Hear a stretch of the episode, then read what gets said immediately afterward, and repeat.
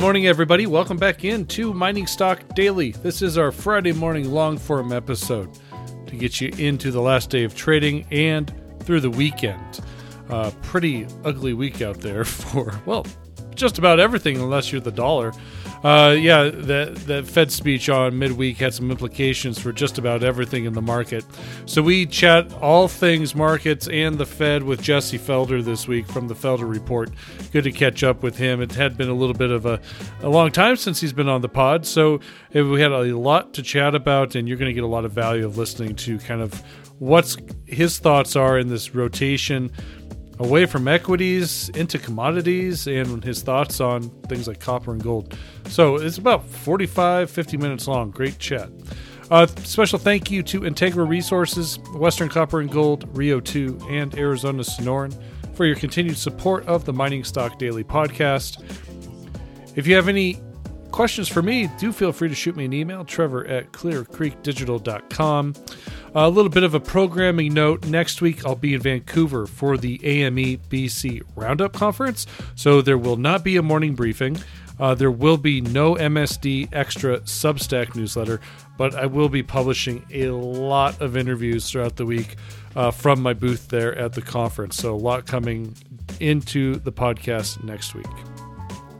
All right, so let's jump into my chat with Jesse. Uh, this is the only interview of the week because it went so long. So we're just going to keep it at that.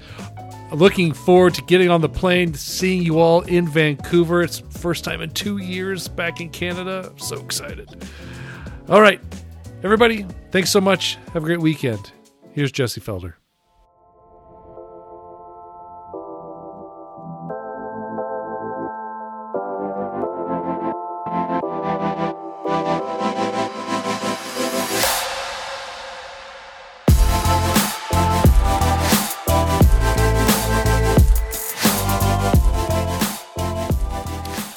Good morning, everybody. Welcome into our Friday morning long forum interview. We have a lot of information to cover for you today. Uh, one guest, hopefully, we can take up as much of his time as possible. Uh, welcoming back into the show from the Felder Report, Mr. Jesse Felder. Uh, Jesse, it has been quite some time since you've been on this podcast, so it's good to find you uh, uh, healthy and doing well. And you're not, I think you, you've parked the Airstream, so you're out of the camper. So they're back home for a little while, huh? Yeah, we uh, we we did uh, kind of uh, put the the trip on pause back in I don't know end of August something like that, and uh, I've I've been missing it. It was so nice to be out on the road and go visit people in person and and stuff. So I, yeah, I've been kind of jonesing to get back out there again. Yeah, uh, funny story. I was actually on a ski lift a couple weeks ago with a uh, RV retailer out of Central Texas. We just, you know, you start talking on the chairlift. And he said that they have had to increase their prices three times in the last year already. You know, that's not surprising at all. I, I, yeah, there's a couple stocks that I follow Thor Industries, the maker of Airstream, um, and a lot of other RVs. And then also Camping World is one I've, I've been kind of casually watching for a little while. But yeah, I mean, it's amazing to see how much their sales went up. I think I was just looking at Thor yesterday. Their backlog in 2019 was like $3 billion or something like that. They've got $18 billion of backlog today. just, you know, it's unbelievable the demand, and it, the demand's not going away. So it's, uh, yeah, it's been a popular thing. I think people are, you know, itching to get out there and get out of their homes and, and have an adventure. Uh, you know that demand's pretty interesting. Twofold. You have the demand from basically being kind of locked up from the pandemic, and one of the one things you could do is actually get outside. So we saw, you know, the outdoor industry was obviously like big demand push there because people just wanted to be outside instead of being locked in their home. But then you get this demand from the fiscal side and this money creation from the Fed. I mean, it was almost like a double whammy here. Well, yeah. I mean, I think that's that's the one part I think the Fed has been pretty disingenuous about is you know talking about um, you know most of the inflation coming from supply chain issues. I, I don't think they've recognized the demand issues enough that when you when you print five trillion dollars and, and mail checks to people that you're going to create an amount of demand that you have never seen before and uh, and that's what's going on and so the, the Fed likes to blame supply chain because they say that's out of our hands um, they have all the tools to address demand uh, right you raise interest rates and you're gonna you're gonna put a, a damper on demand. Um, and so they, they just kind of been, I think, reluctant to recognize the demand side of the inflation problem because they don't want to be forced into doing doing more than they're comfortable with in terms of rates and whatnot. Uh, so we're going to spend a little bit of time talking about the Fed meeting and the presser from Jerome Powell. Uh, speaking of demand, I was actually kind of taken back because some one of the reporters uh, on the call yesterday literally actually asked, "Do you think the Fed overdid it?" And I thought, you know, this maybe that question was a year and a half too late. Yeah. but at least it was being asked. And, and I feel like a lot of that financial media is actually starting to see some of these questions percolate and and, and putting Mr. Powell's feet, you know, to the fire here. But even despite it being a little bit later than it should have been asked. Well, that's those are important questions to ask. I mean, I, I, think people are now worried about a Fed mistake, right? About the Fed tightening into a slowdown, creating a recession. The Fed might have to create a recession in order to rein in inflation at this point. But it's funny that you know, with inflation at seven percent, nobody's talking about. There's already been a massive mistake made, right? The Fed's part of the dual mandate is stable prices, and obviously they they that mandate side of the mandate went out the window in the last two years. When you the, you know, the balance sheet goes from four to nine trillion in less than two years, and inflation goes to seven percent. That's clearly a mistake, uh, and you know that's I, I don't think anything has changed there. That that clearly the, the they've been wanting to err on the side of rising inflation. Uh, in protecting the other side of the dual mandate, which is full employment, and so it's it's very reminiscent of what we saw in the 1960s, where um, you know, the, the Fed was concerned with uh, potential rise in unemployment and, uh, and failed to address rising inflationary impulses in the economy uh, in, in, order to kind of err on the side of uh, supporting employment.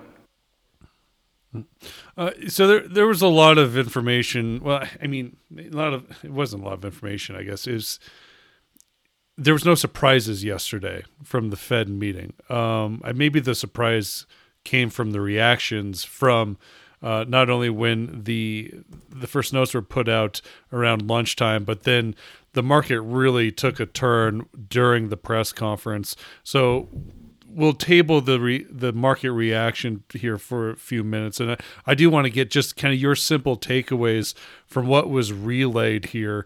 Uh, I have my thoughts, but I'd love to get yours first to see like if anything has actually changed, you know, from before yesterday. I think the, the main thing that's changed is for a long time now, I mean, I don't know, 10 years or something, one of the Fed's most important policy tools has been the idea of the concept of forward guidance. Uh, you know, this started back with Bernanke at the time, you know, when they lowered interest rates to zero and they said, okay, we can't lower any further. How can we communicate our dovishness uh, without, you know, being able to do more? And the answer to that was we're going to tell the markets that rates will stay low for three years, right? Uh, that uh, you know this kind of forward guidance will give people the confidence to say, okay, we can go do some you know do more loans and all these kinds of things because we know rates aren't going to go up. So forward guidance has been really important, and I think. Uh, that forward guidance, even through the rate hike cycle that Powell, um, you know, embarked on through 2018, was was an important part of policy at that point. Where they said we're going to raise rates consistently but gradually um, and letting the markets know that yeah, this is this is what's coming. And I think the the big change we saw yesterday was Powell wasn't really willing to commit to any forward guidance whatsoever. Uh, besides the fact that we're probably going to get a rate hike, rate hike in March, but he wasn't willing to say that we're going to gradually raise interest rates until we get to uh, a normal, until we normalize monetary policy. He wasn't willing to even commit to that. And so, to me, that's very important. That uh, you know, famously, Jay Powell in 2018, late 2018, said, we're nowhere close to neutral on the Fed funds rate. And that was a forward guidance basically the market took to say, okay, we're at 2, 2%, 2.5%, I can't remember exactly. But he's going to go to 3, 3.5 before he's done. So that was kind of a, a, a, he's not even willing to say with 0% Fed funds rate today and 7% inflation that we're a long way from neutral. He's not even willing to say that today. So to me, that, that removal of forward guidance and the fact that you know he talked so much about being nimble being humble, kind of being data dependent, is a sign that they really do feel the need to address inflation at this point, but they're not going to do so to the point where that it cracks the markets or creates a recession or that, that sort of thing, that we are going to stay open. So we are, we are on this hiking path, we're on this tightening path, but we're going to stay nimble so that if the economy starts to slow, if markets start to crack, we can, we're not going to lose face. We're not going to uh, hurt our credibility uh, if we change change course uh, sometime over the next couple few months. As I was listening to him speak yesterday, one of the things that really stuck out was obviously he was he was he pretty much put it out there that they they're going to raise rates, and obviously the market reacted, actually pushing the expectations from what was a four you know raising rates four times and maybe even five this year. That might seem a little much. However, one of the things that he mentioned that really caught my card is he I can't remember exactly what I said, but he made it sound like they're putting having an aggressive rate hike is on the table. If they need to, if they get data that says they need to do something fast and aggressive, that they will be able and willing to do that. And I thought that was a different tone. Absolutely, and I think that's that is what um, you know the dollar and gold are reacting to today is that the, the potential that we could see a rate hike for at every meeting this year. And I think that's that's uh, you know I think the market basically had priced in the idea that we were going to get four rate hikes, that there's going to be this gradual hiking cycle, and because Powell wasn't willing to commit to that, there is a possibility they could even be more hawkish than that, more aggressive than that and that would be you know a, a, rate hike at every meeting, potentially a 50 basis point rate hike. You know, if he's going to be nimble and data dependent, then uh, if inflation continues to come in really hot, you know, we could. I think he wanted to leave the door open to these more aggressive type of measures. Does it, you feel strongly that they're willing to sacrifice the stock market here to tame inflation?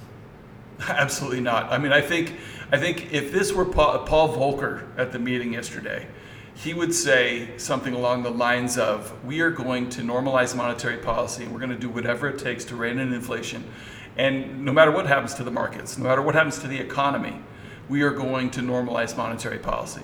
So, right, Powell is no Volcker, not even close. Right? He basically, I think this, to me, what I took away from this data dependent, dependent, this nimble um, you know, he, he, used the word nimble several times, was that as soon as the market hits their pain point, which uh, you know you can we can guess about where that might be. Where this, if the, as soon as the stock market hits their pain point, they're going to stop the rate hike cycle. As soon as we start seeing data that recession is a bigger risk than inflation, they're going to pause, and we're not going to see any more rate hikes. So I really take this as uh, you know.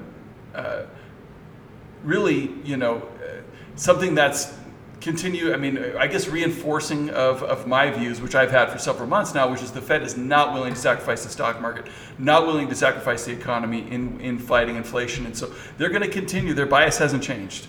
They're going to continue to put the full employment side of the mandate ahead of the stable prices side. And so then inflation's probably going to remain elevated. And uh, they're going, because they're going to lean dovish when it really comes down to it. Uh, Jesse, I, I, I can't quite remember the exact number of unemployment now. I think it's around four percent, maybe south of that. But aren't we getting pretty dang close to that kind of full employment level? I mean, we're reaching levels to where we all close to where we were before the pandemic. Absolutely, and Powell said that yesterday. He said we are we have reached full employment. So you know, there was a great quote. I think it was Greg Ip in the Wall Street Journal today said we are at, you know, in terms of the economy, we had a huge GDP print today, um, although most of it was inventory building. Um, we had very strong um, GDP print, and we're at full employment. essentially the economy is at a point to where the Fed should be ending its tightening cycle, not starting it right now. And so, I, you know, when everybody in all the financial media and the whole world says, you know, that the Fed is now behind the curve, uh, you know, I think that's what Powell's trying to balance. Is we are so far behind the curve, but uh, you know, if we follow Mohamed El-Erian's, you know, recommendation, which is end asset purchases today, raise rates 50 basis points or whatever, uh, take steps right now to normalize monetary policy, it will crack the stock market. We'll get a stock market crash. We'll get a recession. Um, and they're just not willing to do that either. So, you know, uh, they are, everybody knows that the Fed is, is so far behind the curve now. I just think what's kind of spooked the markets is the idea that it could potentially be more hawkish than the, uh, you know, gradual approach everybody was hoping for. Okay. Uh, you mentioned the stock market, so let's uh, kind of transition into that discussion because it was an interesting reaction. Uh, yesterday, before the meeting, stocks were red, uh, or excuse me, stocks were green, and then turned red as the press presser was continuing throughout the afternoon.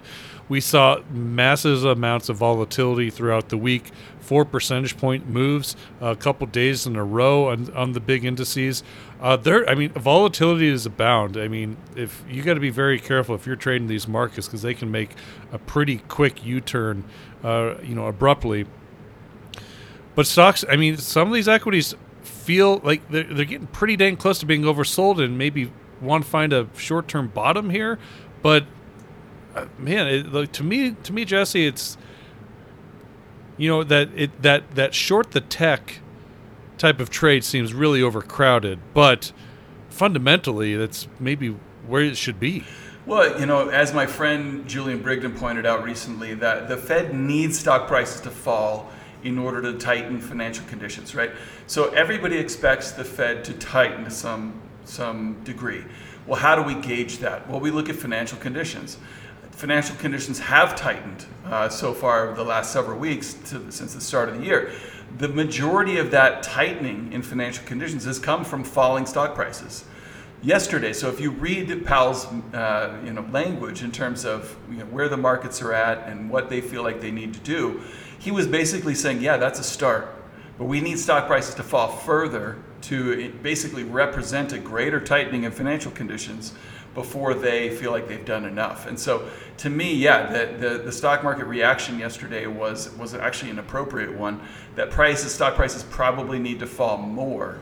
Uh, in order to for the Fed to feel like okay we've done enough. So I mean Jay Powell's walking a super tight you know tightrope right here, where he wants he needs stock prices to come down to a degree to, to make it look like to the world that they've tightened financial conditions, but you do it too much, uh, if you end up killing animal spirits, which I think is what kind of what we're seeing going on right now, then it's going to be hard to prevent, uh, you know, a major bear market, which would uh, almost always lead to recession, right? And so I, think you know they're they're playing with fire uh, right now, and uh, it's it's fascinating to, to watch unfold. But I do think generally, Jay Powell said, you know, this decline in stocks that's a start, but we need to, we needed to go further before uh, the you know the world believes we've done enough to tighten financial conditions.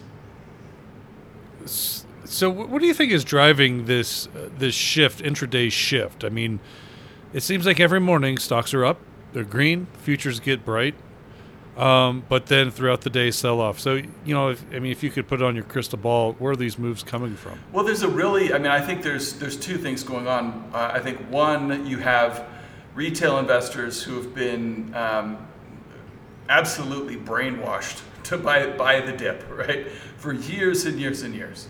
Uh, you know, there was an interesting um, Q&A in the Wall Street Journal recently, uh, or no, it was actually the New York Times. Um, it was even more surprising to me where they were asking some, you know, strategist how to, you know, how to handle the current environment.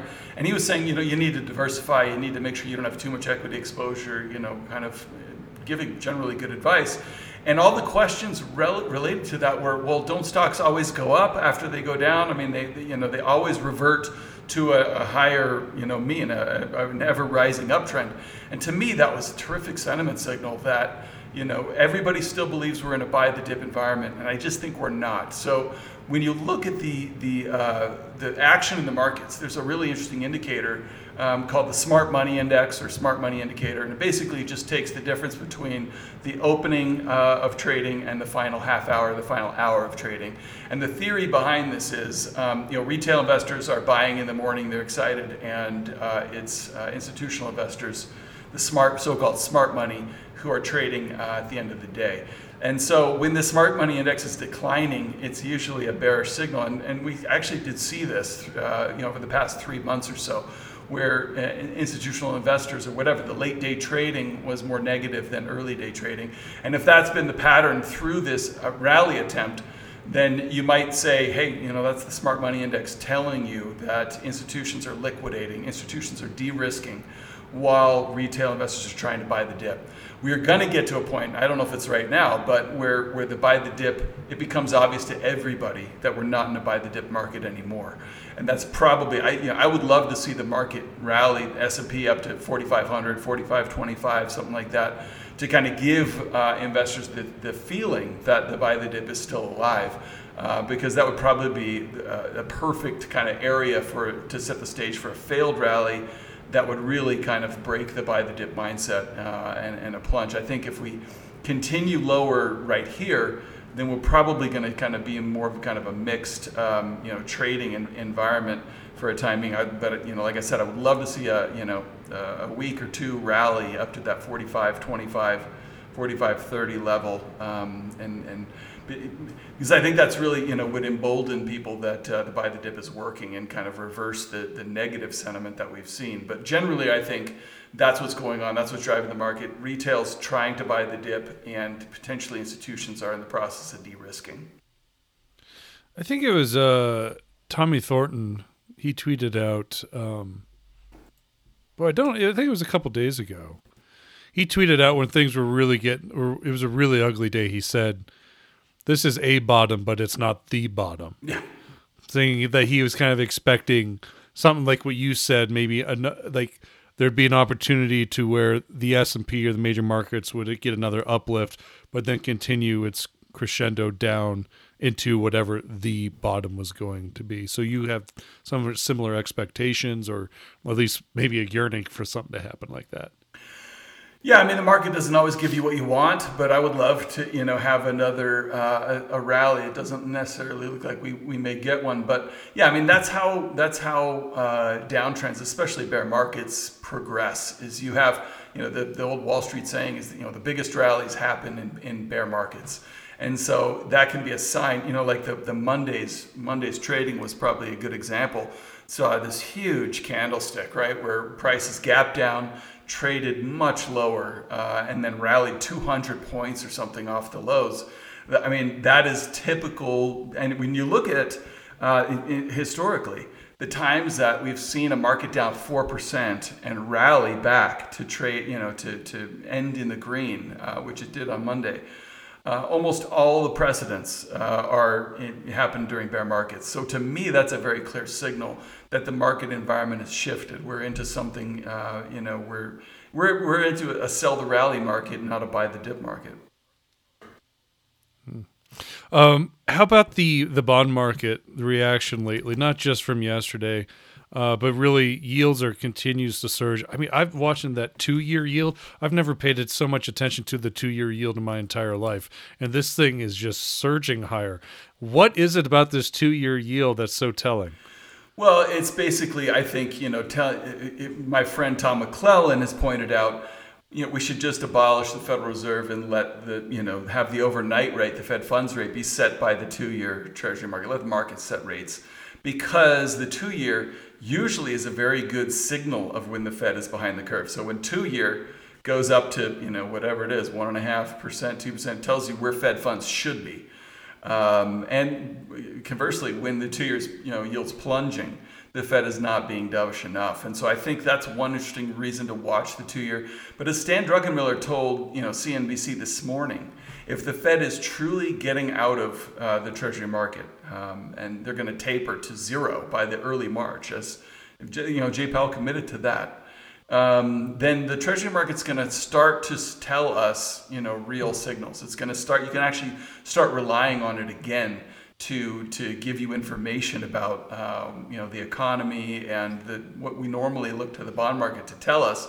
I think the one thing that I've been kind of curious to see about interest rates, really since the Fed started to taper, is economic uh, fundamentals have, have been generally slowing, deteriorating. Um, and at the same time, we've seen rates going up. And to me, that tells me the bond market, not just the stock market, the stock market's going to test the Fed's resolve at addressing inflation. Uh, but the bond market's going to do the same. So the Fed's going to taper to zero. They're going to start raising interest rates and the, the bond market yields could potentially go up uh, significantly without the Fed interference, basically as a signal to the Fed that hey, Treasury market can't function without you guys, right? It, when you guys aren't buying a trillion dollars worth of Treasuries every year, that lack of demand uh, becomes really problematic. And so I think that's one thing I'm, I'm watching, you know, five, tens, and thirty year, you know, Treasuries because if rates continue to go up even as the economy is slowing, that's a signal to me that the market uh, is potentially, you know, we saw it in late 2019, right, with the repo fiasco, and the Fed had to come in and, and calm the treasury markets down. They had to do the same thing during COVID. Uh, to me, I think we've had a lot of signs for the last few years that treasuries can't function without the Fed, that the debt markets have become too big and there's not enough natural demand for treasuries at, you know, negative 5% you know real yields so I, I, think you know there is a risk of rates really kind of uh, taking off even though the economy is slowing kind of creating a you know signaling a stagflationary environment and so that that would put the pre- the Fed under a great deal of pressure and I think at that point we'd start hearing more about yield curve control again and, and something we haven't we haven't heard much about in the last you know few months or so. Yeah, I, I am glad you said that. I was going to ask you if yield curve control is still an idea that's on the table, and I also want to kind of go back and you know it was interesting to see the movement in bond yields come in into fruition as the Fed Fed was tapering its purchases. I mean, you could I mean it is very coincidental. It's not coincidental, but you could tell when they started purchasing less is when a lot of those yields really started moving higher. So it's important to notice because uh, you know when the Fed really started QE and QE2 and QE3, 2010, 11, 12, uh, through that time frame, every time a QE program expired or ended, you saw interest rates go down. Um, when the Fed stopped buying, essentially, interest rates went down. And that was the, the bond market, I think, signaling okay, when this monetary stimulus ends, that's a risk of an economic slowdown uh, when that monetary stimulus ends. And so every time you know QE was announced, actually rates would go up and say, okay, boom, that's a boost to the economy. Now that since 2019, we've seen the reverse. That when the Fed steps away from the treasury markets, rates go up. And that's not an economic signal anymore, right? We're going to end monetary stimulus and so the economy will do well. No, to me, that's just a market signal that uh, and it's an important one. I mean, I think there was there was that demarcation point in 2019 where Treasury markets started sending a, the very opposite signal. And to me, the way to read that is when the Treasury, or I'm sorry, when the Fed steps away from the Treasury market, the market could potentially struggle, and and uh, we could see some volatility in rates and things. And so. Um, you know, I, I do believe the Treasury market is going to test the Fed's resolve in terms of, uh, you know, stepping away and raising interest rates and all these things. So, in the backdrop of all this policy, we get numbers out today of the GDP, and it was really surging over 6% uh, uh, through the year. Um, an annual 6.9% pace, which is pretty dang large here, Jesse. What what's the concern here? I mean, obviously, it's on the back of a very you know, coming off pandemic and lockdowns and, and just literally grinding the economy to a halt. Uh, so you would expect a big surge, a big surge in economic growth. But you know, what do we need to be weary of here? I think you know uh, the, the the biggest takeaway for me from that report was yes, the headline number very strong. We haven't seen growth like that in in a very long time. Um, but the takeaway for me is uh, that uh, the, the majority of it, I think something like three quarters of it, 75% of it was inventory building. So, you know, that to me is a sign that, uh, you know, a lot of companies are just getting caught up. You know, as I mentioned, Um, you know, Thor Industries, uh, maker of Airstreams and tons of other you know RVs. Uh, you know, has it, their backlog has literally gone up five, six fold in the last couple of years. So this inventory building is is a function, um, is, is really kind of what's driving um, you know the economy right now. Now that suggests that potentially we could see inventories rise to a point where uh, you know they they overwhelm demand. Uh, I don't know if that's necessarily the case. I think probably the economy is going to re- remain strong. I think when you look at consumer balance sheets, uh, they got so much money, they paid down credit cards, they paid off uh, so much debt that that left them in a position to where they can, they can continue to spend um, in, in, ways, you know, in bigger ways than we've seen in, you know, prior to the pandemic. So everybody thinks, okay, yeah, well, they got those checks and that's over. Well, uh, to the extent people took those checks and paid down debt, that leaves them the ability to take on consumer debt uh, in the quarters to come. So I, I, think consumer balance sheets are just in great shape, you know, uh, and and that's that's a, a big part of what we're seeing is, is uh, I think in the last few months we've seen credit card spending pick up again um, and default rates are like nothing on credit cards. So in terms of where we are in the credit cycle, we're probably still you know in good shape, and that typically leads uh, you know the economic cycle. I do think we are in a decelerating economy just because the fiscal stimulus is, is wearing off, um, but inflation is going to remain high, and so I, I think you know that that's probably the, the economic economic environment we're looking at for for 2022 transitioning here to commodities uh, the commodities trade's been pretty heavy here. You know it was mostly through 2021 and also continues to get a leg up here in the early stages of 2022 uh, you know if you just look at the oil price it's continuing to rise pushing uh, a lot of people think $90 a barrel is inevitable uh, we're not far from it. Uh, how do how do you feel? I, I mean, I, I've been reading your stuff about your thoughts on commodities for 2021 through 2021.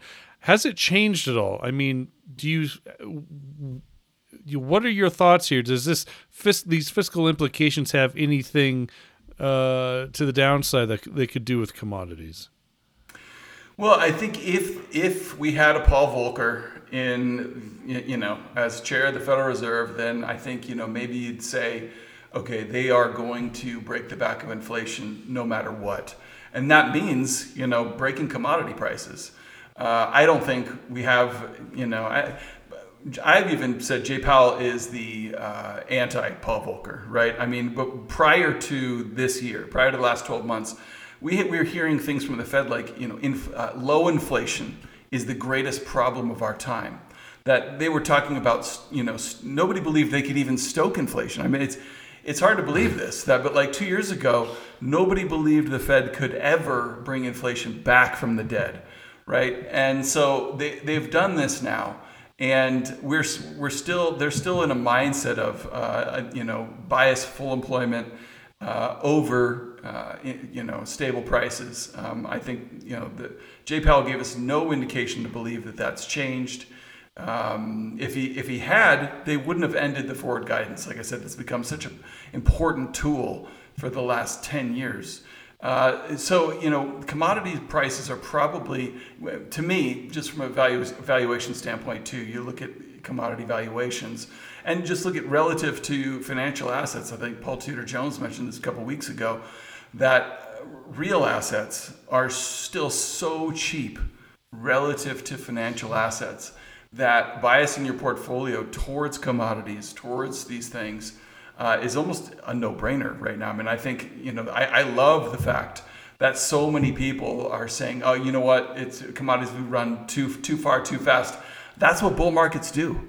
Uh, and they don't give you easy entries. Uh, bull markets will run away from you, and, and if you you know, it's it, with oil and energy. I, have been writing about it the last few months. I think you know, a few months ago I said oil prices are going to break out uh, above their downtrend line. They they did that, and I said, look, oil prices are going to uh, you know continue to power higher. And I hear from so many people saying, you know, hey, look, you know, the oil price has gone up so much. I, I think it's time you got to take off your energy stocks and you got to just you know wait for a pullback And the danger is, if you understand how bull markets work, is you'll never get a, a, a, another entry that's uh, anywhere near where you sold from. Um, bull markets just don't allow you to, uh, you know, buy high and sell low. If you sell out and you want to buy back in, you're probably going to have to do it at a higher price than where you sold at. That's just the nature of bull markets. So I think we're still in a bull market in commodities that's in early days. Um, and I think you know, same for precious metals. We're still in a in a bull market. This has been a, a you know about a year and a half long, almost two year long um, you know correction in in uh, precious metals. But uh, it's just that it's just a correction. Yeah. Uh, before we move on to precious metals, I do want to get your thoughts about the, the the metals complex that's kind of part of the commodities trade here. Talking about base metals, the copper, zinc, uh, aluminum, you know, all those those things. Uh, they they were surging. Uh, there was a little bit of sell off here in the last couple days, uh, you know, but uh, from fundamentally, smelters are can't get enough energy in Europe to get enough output. So zinc, we've seen zinc prices, we've seen tin prices, um, nickel prices are actually on the rise again. So, how do you feel about these this base metal complex? Similar bullishness as you see in the energy market? Well, I, really just look at copper because you know they, they call copper Dr. Copper because he's got a PhD in economics, and to me that was so evident, right? I, I wrote a piece last spring, almost a year ago, saying that you know copper prices broke out of this long-term sideways, uh, you know, uh, pennant pattern and that breakout was suggesting inflation is going to take off. And that was, you know, March, April last year, something like that. So inflation, while the Fed was telling you for all of last year, inflation is transitory, inflation is going to go away, Dr. Copper was saying, no, it's not. You're wrong. No, it's not. And look who was right, right? I mean, all the PhDs in the Fed, they got hundreds of high paid, you know, PhDs in the Fed. All of those guys were wrong. Dr. Copper was right. And so I'm looking at Dr. Copper here and, you know, price went up to, you know, 480, something like that, and we're back down to you know 440. But if, if copper prices break out uh, to new highs again, uh, then it's going to be really, really clear that the Fed has not done enough to rein in inflation. So I think, to me, I'm watching Dr. Copper just to, to as a, a, a, you know a, a report card for, for what the Fed is doing. And uh, you know, if, if Dr. Copper copper prices start to break down, you know, that might be a sign that the, the Fed is really starting to make a dent. But the fact that you know we saw copper, you know, last May or whatever hit you know new highs and it's gone sideways for for essentially a year. Same thing in, in you know the gold price. Uh, even in a bull market, you'll see uh, you know a corrective price pattern where you'll retrace a significant portion of the gains. The demand for copper is so high right now; it, it hasn't even really retraced. It's gone from you know two bucks to almost five bucks, and it hasn't even broken down below four. Uh, that's hardly any retracement of its bull market gains so far. So to me, that tells me there's just such strong demand for it that uh, the price isn't retracing at all and it's it's probably just marking time before it breaks out higher again. Uh, which will be an, another important inflation signal, but it'll also, you know, be uh, an important signal for for the uh, you know bull market and commodities. The strength in copper, the strength in oil, all just to me points to the fact that uh, yeah, co- commodities are an early days bull market where you don't see much of a retracement, even when you do see a correction, and that's all healthy. Uh, have you taken a look at the copper equities, uh, the miners, the developers, explorers, at all? Obviously, the fundamentals are, you know, we have a growing demand for copper in the in the in the in front of us with a depleting supply of coming online. Uh, obviously, like uh, maybe the better frame the question: What kind of are you looking for a technical uh, breakthrough in the copper price? That maybe would get you interested in the copper mining equities or the explorers at all, Jesse? No, I you know I don't. I, am more focused in the energy space in terms of the equities. I think you know when when I look at um, you know stocks in the energy space, I still see consistent um, insider buying, um, and you know I mean. I guess Continental Resources is the best example. We maybe talked about it uh, once in the past, but Back in September, you know, through November of 2020, the stock traded down to 11, 12 bucks a share. Harold Hamm you know, multi-billionaire, owns most of the stock already, said, I'm buying stock in the open market and I'm going to keep buying until the stock's not cheap anymore. And so he bought $100 million or something like that of, of Continental. And he still was buying in, you know, uh, November, December. Um, I'm sorry, I think it was maybe October, November of last year. Stock's gone from 12 to 50, uh, and he's, he's still buying. You see this in a number of uh, energy stocks. And to me, and, and, Continental, for example, trades four or five times enterprise value to EBITDA. So this is just another example of investors betting against the bull market in oil prices, betting against the bull market in commodities. The only way that stock should trade four or five times um, enterprise value to EBITDA is if oil prices are going to come back down if oil's going to go to 90 or 100 dollars a barrel, I think I think more and more Wall Street uh, houses are, are calling for 100 dollars a barrel.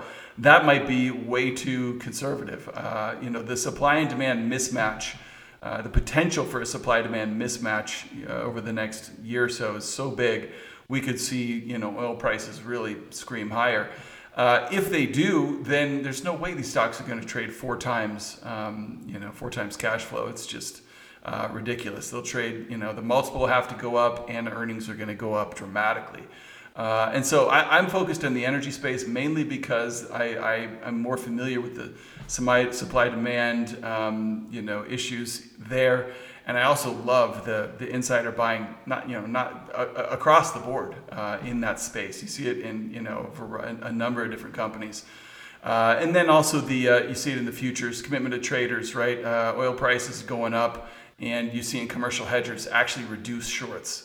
That, that's to me a clear sign they don't think oil prices are going down anytime soon, right? Uh, that speculators mm-hmm. are, are willing to bet heavily on a reversal in the oil price, but commercials, the smart money, um, are, are not. So um, to me, all those signs are, are bullish for, for that as a, as a sector. Uh, let's let's go and talk about the precious metals. Um, I tell you what, it's been a hard couple days for the for the gold bugs, but I will b- remind everybody once again that if you pull that monthly chart out on the gold price, it's still intact. It looks great. Uh, it's still flagging and squeezing. Uh, what are your thoughts here on precious metals? Never mind the day to day volatility we've seen this last week but fundamentally, are you still as bullish gold as you have been the last few months? Absolutely. I mean, gold price is back to where it was in early January, or I mean, earlier this month. So it's kind of like, I mean, it still hasn't even tested its January lows yet. So to me, this is just another higher low potentially. Um, and we are in a we are in a buy the dip market in gold. And I think if, if, if traders want to buy the dip anywhere, it's you know buy the dip in precious metals buy the dips in the mining stocks there too, because the the, mine, the miners very much like oil, right? I mean, to me, I look at uh, Agnico Eagle as one, you know, that uh, maybe the highest quality gold miner on the planet. Buying Kirkland Lake, uh, you know, another very high quality um, mining company, and the stock trades four times cash flow. Um, this is just another example of investors betting on lower gold prices, right? The only way uh, you avoid that stock at four times cash flow is if gold price is going to go down, you know, two, three, four, five hundred bucks an ounce.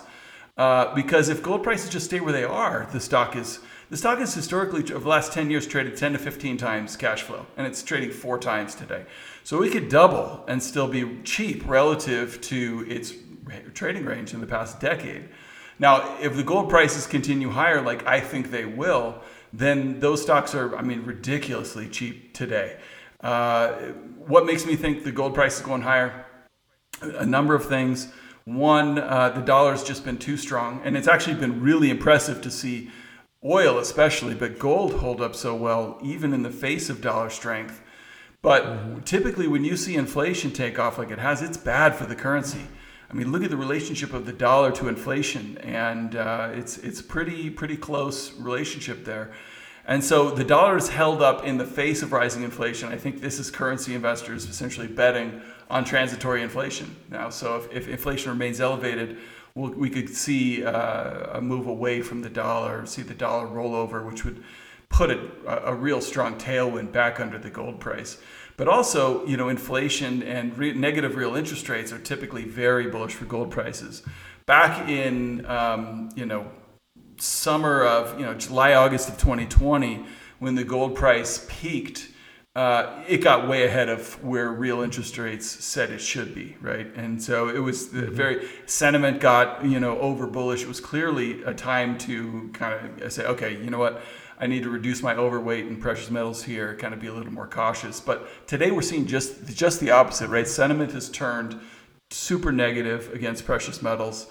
And uh, gold is dramatically undervalued in terms of its fair value relative to real interest rates. I think you know the gold price is, is should be uh, you know way over two thousand an ounce today, um, you know potentially approaching three thousand based on where real interest rates are. So this is this you know gold price is essentially another indicator to me investors betting on inflation proving transitory or the Fed, you know, raising interest rates enough to, to bring it uh, under wraps. Uh, to the extent the Fed doesn't isn't able to address inflation or uh, in, you know real interest rates stay deeply negative, the gold price is you know just is like a beach ball underwater. I think you know as long as real interest rates stay this negative, uh, at some point gold price is going to have to just really uh, have a real strong move higher. Uh, technically speaking, have you seen anything similar to this in this gold correction to where, you know, the longer the correction without it breaking lower has an exponential move to the upside once it breaks out? Uh, yeah, I mean, I, I think that's that's probably true because I think you know the longer it goes, the more negative sentiment that you build up, the more people give up on the idea that gold's in a bull market. And so people you know reduce positioning. And i think that's that's exactly what we've seen over the last year right? Last year uh, was risk on for everything uh, especially into the early part of last year. And so no everybody thought why do i need a safe haven right? Why do i need to put money into gold when literally i can buy anything else? I can throw a dart at risk asset you know the risk asset matrix and buy you know cryptocurrencies. I can buy meme stocks. I can buy whatever i want and i'm going to make a ton of money. Now that that environment is changing, I think we're going to see this shift back towards uh, back, generating interest in a safe haven again. But to the extent that people, you know, uh, reduced their allocations to gold and have to have to put that back on, and I think we, we we're starting to see that before the past couple days. We're starting to see some flows back into ETFs. Again, I think probably this is institutional investors who are de-risking out of equities recommitting to precious metals. Um, and to the extent that that trend continues, yeah, gold could really take off. Uh, so, you know, I, I, think it's a really interesting time for precious metals right now. Uh, and and the technical action to me is has really done nothing wrong. Well, I guess that's the silver lining on a very very red day. we, have been a very red week we've had today, Jesse. Uh, I would, I, I, you know, I, I would give you a little anecdotal story here. Uh, Tony Greer, I know you, you, you know, he, uh, he put out in his newsletter, and I hope he doesn't mind me sharing this, that he tweeted out this idea that maybe he was perusing the gold market and he got a thousand, more than a thousand likes on this one tweet. And he said that was enough for him to realize timing wasn't right because sentiment wasn't low enough. Now, if he would have gotten very little likes, he would have been like, okay, maybe it is because there's not enough eyes on it. Yeah, well, I mean, it's a great point. I think Twitter is that that's one of the most valuable uses of, of Twitter. Um, and, and even just putting any of your research out there is to see what you get back in terms of feedback because uh, you know, one of my favorite things to hear is, "Wait, you're buying that? You got to be crazy." you know, like that. usually, when I hear that, that's when I want to buy tons more of something. When I put out an idea and everybody goes, "Oh, I love that," that yeah, that does make me cautious. I do think, though, you know, that you find there are pockets of people uh, on Twitter too. You got to be careful, you know, like which which you know uh, pocket of people you're talking to because uh, you know there there are groups of people who are naturally very bullish on different things. And you know, if you're talking to the crypto people, you're going to hear a different different story when it comes to gold and, and whatnot. So, um, yeah, to me, I think sentiment. Uh, has gotten very bearish, uh, and people are only, we're in the early stages of people starting to return to precious metals uh, as part of this kind of de risking and return to a safe haven. Uh, you know, we, we're going to see corrective periods like this. This is what a market you know does. It tries to shake out the weak hands, and that's exactly what's going on. But when you look at the fact that we've been making higher lows consistently for months and months now, um, that's a pattern that to me uh, gives me confidence in buying dips. Uh, Jesse, I really appreciate all this time, lengthy conversation, but there was a ton to cover this week, so I'm glad we were able to schedule this and and, and get a lot of your thoughts here. Um, that is Jesse Felder from the Felder Report. You can go visit him at thefelderreport.com. He's got a newsletter, he's got a podcast, he's got a blog, he does it all, uh, and uh, he's got an airstream too. So. so, all right, everybody. Uh, that's a wrap here um, for Mining Stock Daily this week. I'm going to be on the road in Vancouver to Roundup. That's the plan, anyways, as long as Canada lets me in. So, no morning briefing next week, but we will be doing a ton of interviews from the conference throughout the week. So, look forward to catching you uh, later while I'm in Vancouver. Have a great weekend, everybody, and be well. The information presented should not be considered investment advice. Mining Stock Daily and its affiliates are not responsible for any loss arising from any investment decision in connection with the material presented herein. Please do your own research or speak with a licensed financial representative before making any investment decision.